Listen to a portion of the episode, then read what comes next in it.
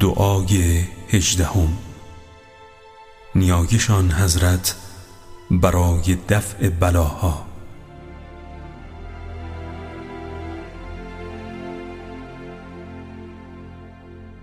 خدایا ستایش برای توست که سرنوشت مرا به نیکی رقم زدی و بلای خیش را از من بگرداندی.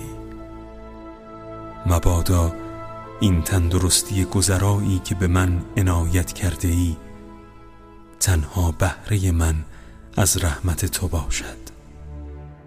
تا آنچه دوست می داشتم مایه بدبختیم شود و دیگری با آنچه ناخوشایند من است به نیک بختی رسد.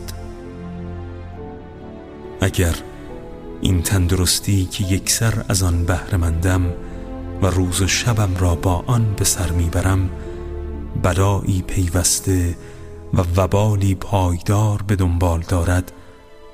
پس آنچه را واپس انداخته ای پیش افکن و آنچه را پیش افکنده ای واپس فرست. زیرا آنچه به نابودی انجامد بسیار نیست. و آنچه سرانجامش جاودانگی است اندک نباشد. و بر محمد و خاندانش درود فرست